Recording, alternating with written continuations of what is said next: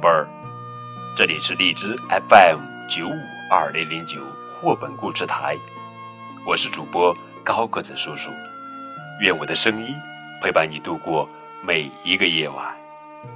今天给你讲的绘本故事的名字叫做《坏脾气的格拉夫》，这是英国作家斯蒂夫·斯莫尔曼文，西毕斯科图。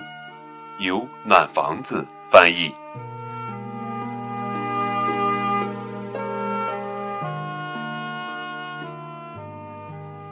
格拉夫是一只郁郁寡欢、脾气粗暴的大棕熊。嗯，他独自住在一个陈旧的洞穴中，洞里到处都是灰尘和霉斑。嗯从来没有朋友看望过他。其他的小动物一看到格拉夫走过来，就会躲起来。他们给格拉夫起了个外号，叫做“坏脾气的格拉夫”。每当这个时候，格拉夫总是重重的哼一口气，哼，表示满不在乎。一天早上，坏脾气的格拉夫经过森林，看到了一件奇怪的事情。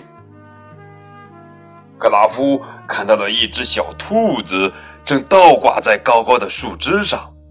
“你好，熊先生！”小兔子向格拉夫求助，“我被卡住了，你能帮我下来吗？我会很感激你的。”“不行。”坏脾气的格拉夫皱紧眉头，满脸不乐意，转身就要走开。别走，熊先生，求求你了，帮帮我吧！小兔子哀求道。坏脾气的格拉夫竟然真的走回去了，这让他自己都万分吃惊。他把小兔子从树上抱了下来。非常感谢你，熊先生。得救的小兔子对格拉夫充满感激。我看到一颗星星落在树上，想要帮帮他，结果自己却被卡住了。多亏你来救我，这个给你。他微笑着说：“哇！”小兔子小心地把那颗星星放在格拉夫毛茸茸的大手上，然后蹦蹦跳跳地回家了。坏脾气的格拉夫觉得这颗星星看起来很像树叶，不过还是把它带回家，放在了壁炉台上。黄灿灿的小星星漂亮极了，它让格拉夫意识到自己的家实在是太脏了。于是，格拉夫第一次把壁炉台擦得一尘不染，还扫掉了许多蜘蛛网。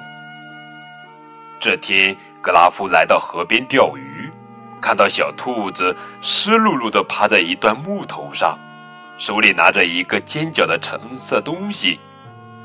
小兔子说：“你好，熊先生，你能帮我回到岸上吗？我会很感激你的。”不行，哼！坏脾气的格拉夫哼了一声，不过他还是伸出援手，把小兔子安全的放到了岸上。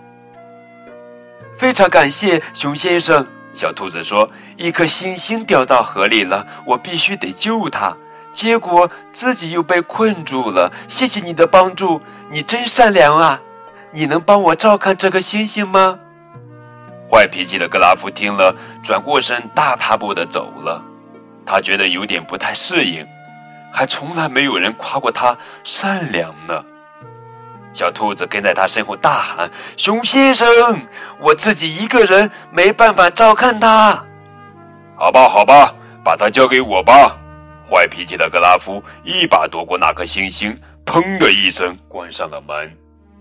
坏脾气的格拉夫把那颗星星摆在第一颗星星的旁边，它们是那么纯洁无瑕，光彩照人。这也再次让格拉夫意识到自己的家。很乱，很脏。于是格拉夫又把地板打扫得干干净净。现在洞穴里变得干净整洁，只是显得空荡荡的。格拉夫突然感到一阵空虚，他开始觉得悲伤、伤心难过。之后，他又陷入深深的不安。正当格拉夫陷入不安的时候，传来了一阵敲门声，咚。他喊道：“谁呀？”门外是那只小兔子，它还带了满满一车的星星。你好，熊先生。小兔子看起来很疲倦。我看到了好多好多坠落的星星，我得救救他们。走开！坏脾气的格拉夫冲着小兔子怒吼：“我再也不想要那些无聊的星星了。”小兔子突然哭了起来。